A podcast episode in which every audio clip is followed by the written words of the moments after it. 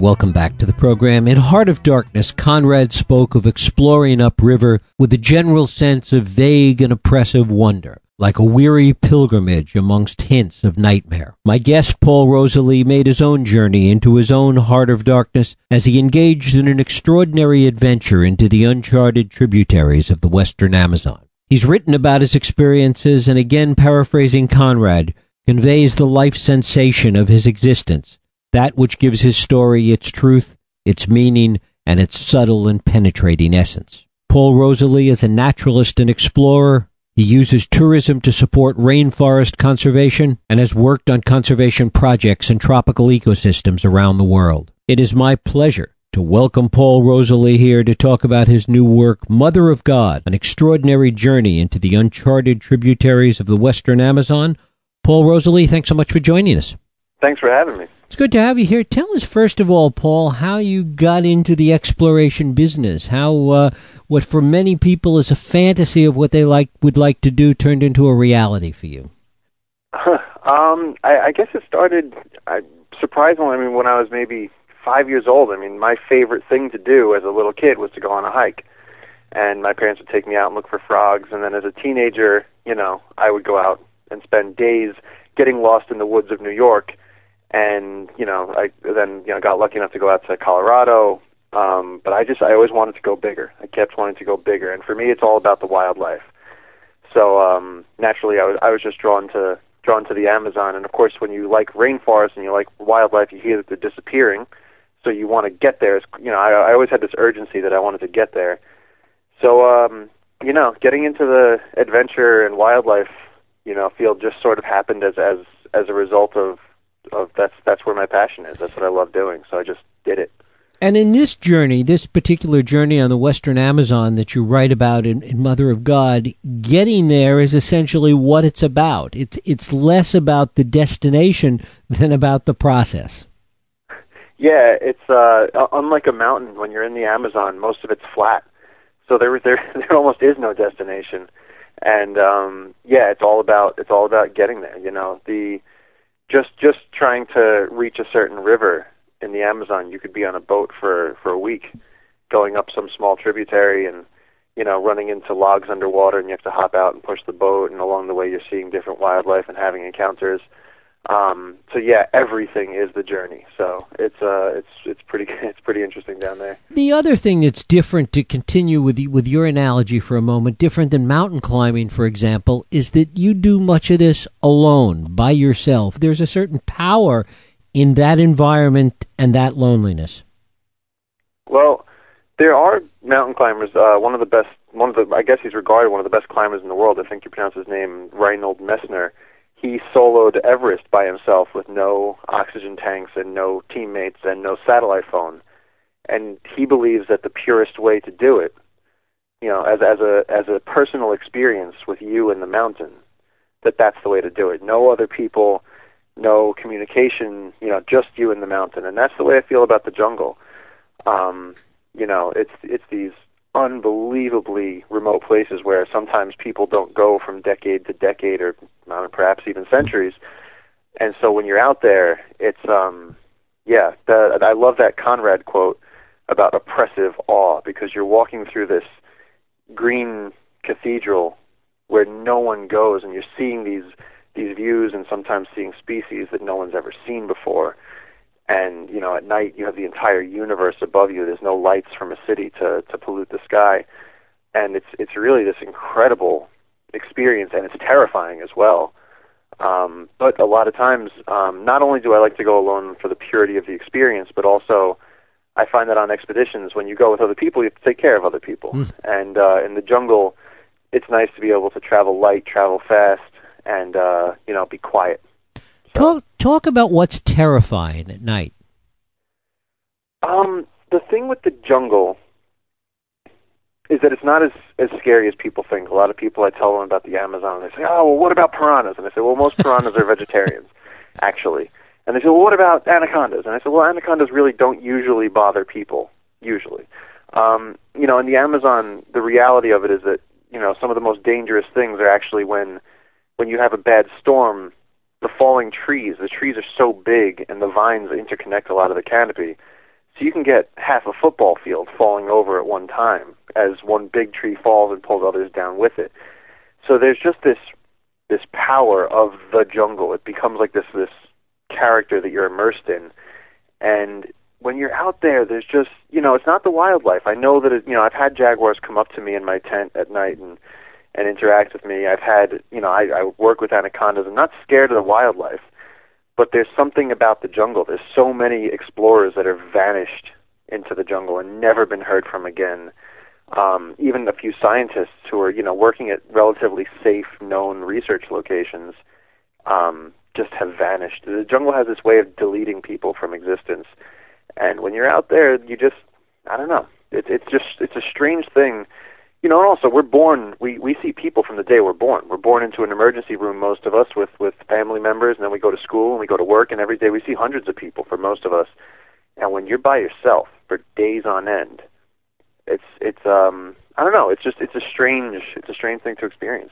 Beautiful but strange. What about the experience of being, even if you're not carrying technology and lots of people with you, this sense that even you are bringing modernity into a world that, that really hadn't experienced, that, that in many cases, as you write about, was, was really pristine and untouched for, as you say, decades and decades, and maybe even longer in many cases?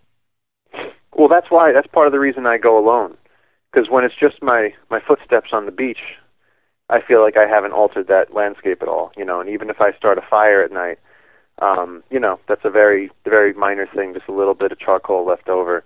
So I don't want. That's what another reason to go alone is that I don't want to bring, you know, the sound of a motor in a in a in a hallowed place like that. I don't want to pollute that place with that sound. And if I go with local people, you know they'll they'll see this as an opportunity to hunt in a place where the hunting is really good. So I wouldn't go I wouldn't go with them, and so that's that's a, another big part of the reason that I go alone is that I don't want to change or alter those places. What about when you go and, and you photograph them or you're you're doing a documentary? How, how does that impact what, what you're doing?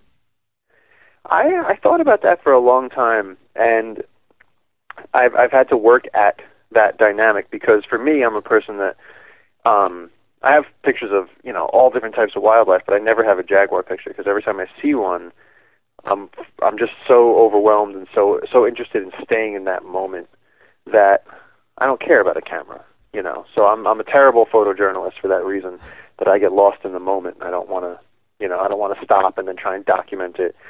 But when you are responsible for protecting a place um, you know, I sort of see it as well. I can I can sort of take a camera and spend some of my time documenting this place so that I can show people what we're losing, or they'll just never see it. So I'd I'd rather make the small sacrifice for the for the bigger picture than than just selfishly enjoy it myself, which which I do get time to do. I do take days where I don't take pictures and I don't, you know, do anything, and I just go out and and and enjoy it with my eyes and my body and you know, stay in the moment. Talk a little bit about encounters with indigenous people that have happened to you along the way. Well, most of my most of my experience down there is owed to um, indigenous people. I made good friends with a local guy named JJ who taught me. I mean, just mind blowing things about the forest. I mean, the medicines and you know they know if you get bitten by a snake, what tree to use to cure you. If you know if you can't get to a hospital, they know all the edible plants. They, I mean, it's just it's just absolutely incredible. There's actually a tree down there.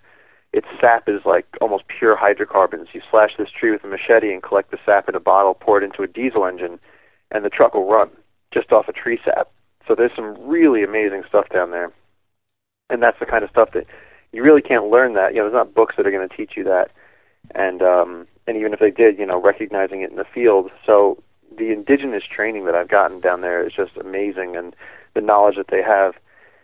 But you know, then I assume you're also asking about about the uh, the less the less contacted right. um, groups out there, and in the Madre de Dios and in the West Amazon, there's still groups pockets where there are nomadic isolated tribes of Indians, and these are people that since since the Spanish arrived to South America, um, in the 1500s, they've been fighting to remain isolated. And then when the rubber boom happened at the turn of the century, like early 1900s, you know, again, you had these rubber barons coming in and trying to make slaves out of the people. And these most most tribes succumbed to that. Most tribes were affected and really be, became slaves.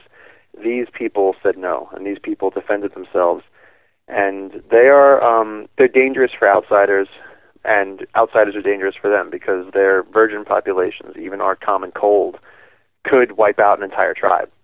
Mm-hmm. So uh, it's kind of a sticky situation down there especially because they can't advocate for themselves. So when the Peruvian government or Ecuadorian government is making a decision, these people have no representation because they have no voice. So um, you know, they're they're they're pretty interesting people and they're still living out there in these remote places. So avoiding them is a big is a big deal and as as uh as the book describes, I, I was unsuccessful in avoiding them once. Give us a little sense of the geography and sense of place of this Madre de Dios region. The name of the book, Mother of God, means Madre de Dios, which is this is this is the the Amazon starts in this region, the west. You know, you have the the glacial high peaks of the Andes, and you have that glacier meltwater falling from the mountains down through cloud forest, and then down onto the lowland tropical rainforest. So you have these three really distinct temperature zones and really uh, that's pre- a pretty unique thing to go from frigid snow caps down to tropical rainforest in just a few miles. And that's what caused that's what starts that's the engine that runs the amazon.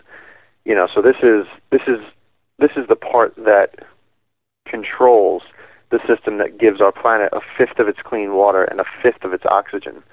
So in terms of wildlife conservation in terms of culture and in terms of you know ecosystem services that we all need. It really comes down to it, that this is one of the the most important places on Earth, and along with being one of the most beautiful, you have the the world record in butterflies, world record in birds, world record in reptiles and amphibians. There's more life here than anywhere else. So it's really, you know, when you say Mother of God, um, a lot of us, you know, that that name is sort of like, is sort of a romantic way of saying that this is where everything starts. What sense do you have when you're there? Because it's far more than just the listing of the birds and the butterflies and everything else, but this sense of, of overwhelming biodiversity. You you are so immersed in it when you're in the jungle um, that you, for instance, on a night walk. This was about uh, a few weeks ago. I just I just got back, and a few weeks ago I was in a, in a swamp at night, and in the rainy season, there are invisible rainbows of frogs. We were in this one swamp, and we counted over 16 different species of frogs, all of them orange and reds and greens and blacks. I mean, just incredibly brilliant frogs, if you can picture this, over this green lake in the middle of the night beneath 150 feet of canopy. And as we're shining our flashlights, you see you're you know you're up to your waist in water, and there's caiman crocodiles swimming swimming around you in the water. There's snakes moving through the canopy. There's night monkeys moving through the canopy. Your senses, your eyes become less important, and your smell and your hearing become far more amplified and sensitive. And you see these frogs mating and jumping and laying eggs, and you see the frog, the snakes in the canopy going after the night monkeys. And we saw a spider that was the size of my hand eating one of the frogs and then there was another spider that was walking across the water and grabbed a fish. And so you get the sense immediately that you are in this system. And what's really cool about it is that these things are communicating, and you're where our senses are so so disadvantaged. You know, these things have been developing for millions of years, and they're communicating vocally in frequencies that we can't hear. They have camouflage that we can't detect. They're they're releasing you know pheromones and scent scent um, indicators that that we can't sense. So there's so much happening around you, and you you you start to pick up on it after a while, and it's it's absolutely incredible. And the you know you start to realize different different encounters make you realize that you're also not the apex predator there anymore. You know, um, a human on his own two feet without without other people, without backup. You know, if any of the big Amazon predators you know, a black caiman is a is essentially an 18 foot alligator. Um, you know that we you're you're not you're not top dog anymore. and being in a swamp at night with all of that incredibly beautiful avatar looking life and these giant predators is really a a transformative experience. Describe what you write about as this floating forest. When we began researching anacondas, we went on this expedition that we felt was really successful, and we caught this 15 foot big fat female anaconda. And we came back and we were like, wow, we finally found a true giant. I mean, I just couldn't believe the size of this snake. Um, I'd never seen anything like it, and I've worked with snakes my whole life. And when we came back and showed the pictures to the rest of the community, my my friend JJ's father said he wasn't he wasn't impressed. He saw the pictures and he was like, "That's the smallest anacondita I've ever seen." And he said, "If you want to be real men, and if you want to see a real snake, you go to this place." And he told us how to get there. And when we went, what we found was this. You know, it took us took us a while to get there. We didn't get there until night, which is a very spooky time to encounter a completely unique ecosystem. And really, what happened was we got to the edge of the forest, and it looked like maybe there was a cliff or something because we could see the canopy. But then we realized that we were standing at the edge of a lake, and there were trees growing from the bottom of the lake. So, and the lake was so deep that the top of those trees were at our eye level. So it's a literally a floating forest where you have a lake with trees growing from the bottom of it. So you're walking through a canopy, and then there's smaller trees growing on these floating islands of grass. It's it's a pretty trippy environment, and we started exploring it, and we really no one else had been here before, and there's nothing else like this in the Amazon. And we discovered that this is a place where some of the biggest snakes on Earth are coming to interact and breed. And on that first night, we encountered a snake that was easily over 22 feet. I don't want to guess more than that because I didn't actually get to measure it. But what I we the measurement I do have is that I have a six foot wingspan from fingertip to fingertip is six feet. And when I jumped on this snake, you know, I mean, if we if we could have measured her, um, you know, you, mm-hmm. measure a 30 foot snake, you got the front cover of National Geographic. So when I did jump on her, um, the one measurement that I got was that my six foot wingspan, I couldn't close my arms around her. That's how thick she was.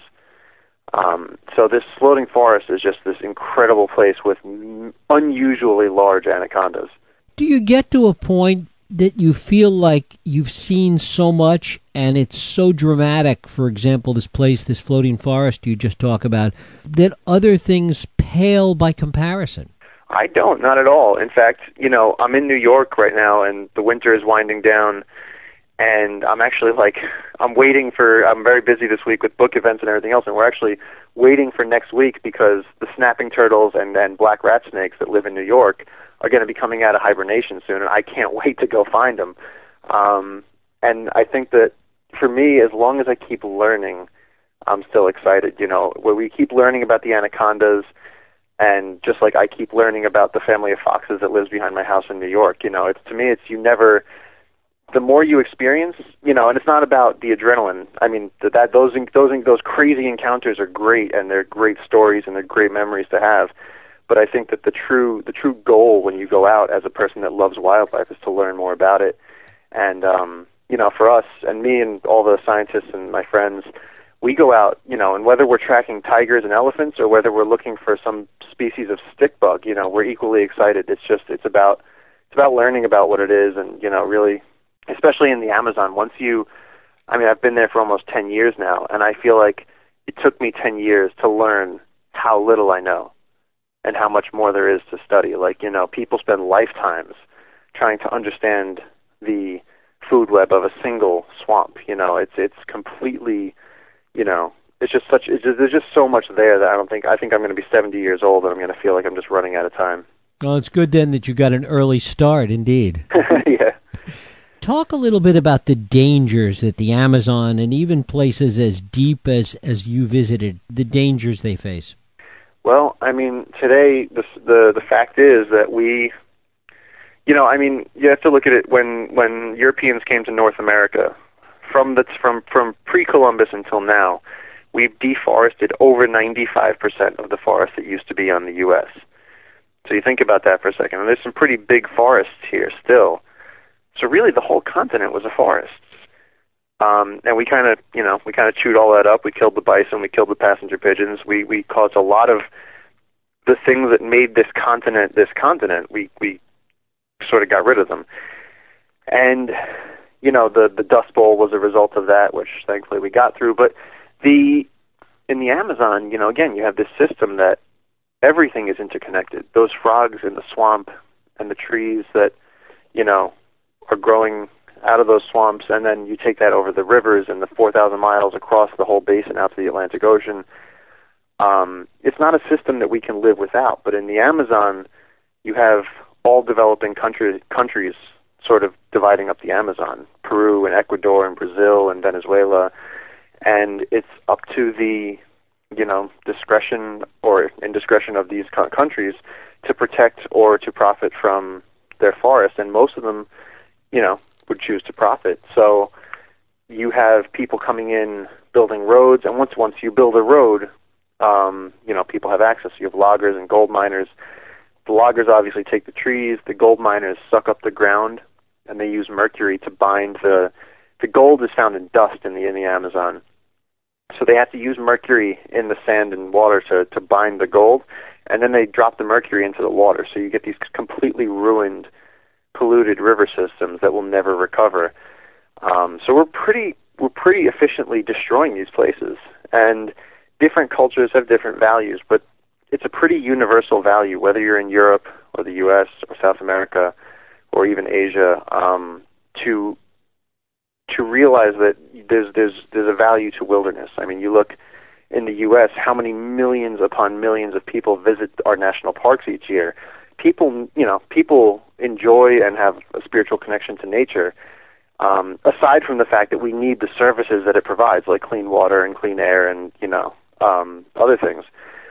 So in the Amazon, it's just you know that's that's another reason that I'm going to these places. That's a reason that I'm documenting these places. Um, you know, for me, I wouldn't I wouldn't usually choose to, you know, writing a book is you know requires you to sit for two years writing really, and um, you know, for me, I'm a field guy. I like to be out in the jungle, but it's getting these places are disappearing fast, and in the book, the reason it took me as long as it did to access such a wild place was because they're becoming more and more rare. And so the ones that are left are left because they're really difficult to get to. And uh, you know, protecting those places. I mean, I, I personally I would find the world very boring if I knew that there was places where there where there wasn't, you know, if everything was just parking lots and streets, you know, and shopping malls. I think I'd find the world pretty boring, and I think a lot of people would agree with me on that you know, we need those places. We need those places that don't have our fingerprint on them and that continue to exist for their own reasons. You talk about the Trans Amazon Highway creeping in ever so slowly, but almost inevitably towards even the places that you talk about in the book. Yeah, no, I mean, that was a major, that highway originally, that monster originally raised its head in the 70s, um, funded by the World Bank, and then environmentalists around the world went crazy as did a lot of a lot. Any rational person went crazy because when they cut this road, um, they basically took outsiders and extractors and put them straight into the jungle where tribes, entire entire cultures of indigenous people were wiped out because of this road, where they had previously been living in the jungle and been, you know, in prosperity and lost in the forest and then all of a sudden they got these gold miners and ranchers who were like, "Yo, we're out here," and it was the Wild West. They wanted land, and so the the guys that weren't the the tribes that weren't just outright slaughtered got outside diseases like malaria and and you know flu and everything else, and they died. And then just the ecological and the social and everything else, the impacts of this road were horrendous, so they canceled it but then in the last few years, they decided, you know, now Brazil doesn't need the funding of the World Bank. Brazil's moving up in the world, so they funded it themselves. And now they, now the Trans-Amazon Highway, for the first time in history, the heart of the Amazon is connected by a land trade route to Asia. And we know that the Chinese sense of environmental responsibility is not, not really, it not doesn't really exist. Um, so the things that are happening are scary. And with this new road, you know again, once you cut a road, people have access to the forest, and there's a thing called like a we call it like a fishbone effect, where once you cut one road, then numerous other roads start popping out at right angles, and that's what we're seeing happen across the Amazon now. It's just rapid deforestation, and uh, you know we we have to stop it. It's not. I don't think it needs to be like a a massive sob story that we all you know hold hands and sing kumbaya, but it's something that we need to find a solution for because in terms of whether you know the Carl Sagan quote, whatever you're else whatever else you're interested in is not going to happen if you can't breathe the water, breathe the air, and drink the water. So, you know, this if we mess up the Amazon, um, a lot of experts say that, you know, because it's a self-sustaining moisture system, if you cut too much of the forest, then that moisture system in the clouds isn't going to be able to sustain the forest that exists, and the whole the whole cycle is going to fall apart and then it's going to dry out and burn. So if you lose the Amazon and the Amazon rainforest becomes the Amazon desert, the impacts on that for global climate and atmospheric equilibrium and you know clean water, oxygen, along with the fact that we lost you know the greatest masterpiece of biodiversity. Um, those those are some pretty harsh consequences. I don't think anybody wants. You know whether you're whether you're an oil whether you're an oil guy or a gold guy or you know whatever it is or a country leader or a citizen. You know, nobody nobody I think wants to deal with that sort of thing. So I'm hoping that if we're smart enough to do all the cool things that we're smart enough to do at this point, that uh, you know, sort of organizing everybody to to to protect this thing, like it or not, should be on the, the front plate for uh, everybody as a global society. And looking at it from the other direction, what is the impact, if any, that the climate change that we're already seeing? What what impact is that having on the Amazon? You know, that's um I'm I'm fascinated with climate change because my conservation career has been very much based on things that I can tangibly feel and touch. I'm one of those people that like if someone says don't don't go here because this will happen, I go there because I have to see if it'll happen. I just everything I have to try out for myself. And um, you know, climate change, I think like a lot of other people, I took a you know, I know that we're destroying all of our clean water and I know that we're, you know, tigers are almost endangered, and these are the things that I deal with day to day because I, and I've seen these things and experienced them. Um, but with climate change, you know, you're relying on other people's information to sort of make some really important decisions. And you know, I started in the Amazon talking to old, old, you know, older people, people that were 80 years old, 90 years old, and they say that that what what they see today is not the way it was back in the day. They said there was more rain, um, the droughts in the Amazon were not as severe, and similarly, the flooding wasn't as severe. You know, the a lot of people get we in New York this year we had a lot of snow and everybody was saying well what you know certain people were saying what global warming? You know there's so much snow on the ground. And that's not really the point. It's that it's that nature weather has been a constant for for really thousands of years. I mean farmers have relied on the rains to come at a certain time of year as well as the the dry seasons and when you talk to, I work a lot as well as the Amazon. I work a lot in India, and when you talk to octogenarian farmers who've been around and they remember what their fathers experienced as farmers, we're not living in the same world. And I think that that sort of gener- generational amnesia that we all have, you know, we we all look at the world as we see it. You know, I grew up again. I grew up in New York. I never knew that the trees that I grew up, you know, hiking through in the woods those were baby trees. I didn't realize what a mature oak tree looks like. You know, so these those forests had been cut down. So I didn't realize that I was living in a depleted environment. I also never saw a bald eagle until I was in my 20s, and I just figured that they're supposed to live somewhere else, like Alaska or somewhere romantic like Montana. But bald eagles were in New York, and then in the 70s we had the DDT crisis that that wiped out a lot of the bald eagles, and we almost lost the species.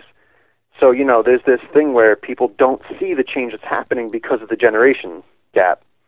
And uh, in the Amazon, it's it's definitely changing, and it's changing rapidly.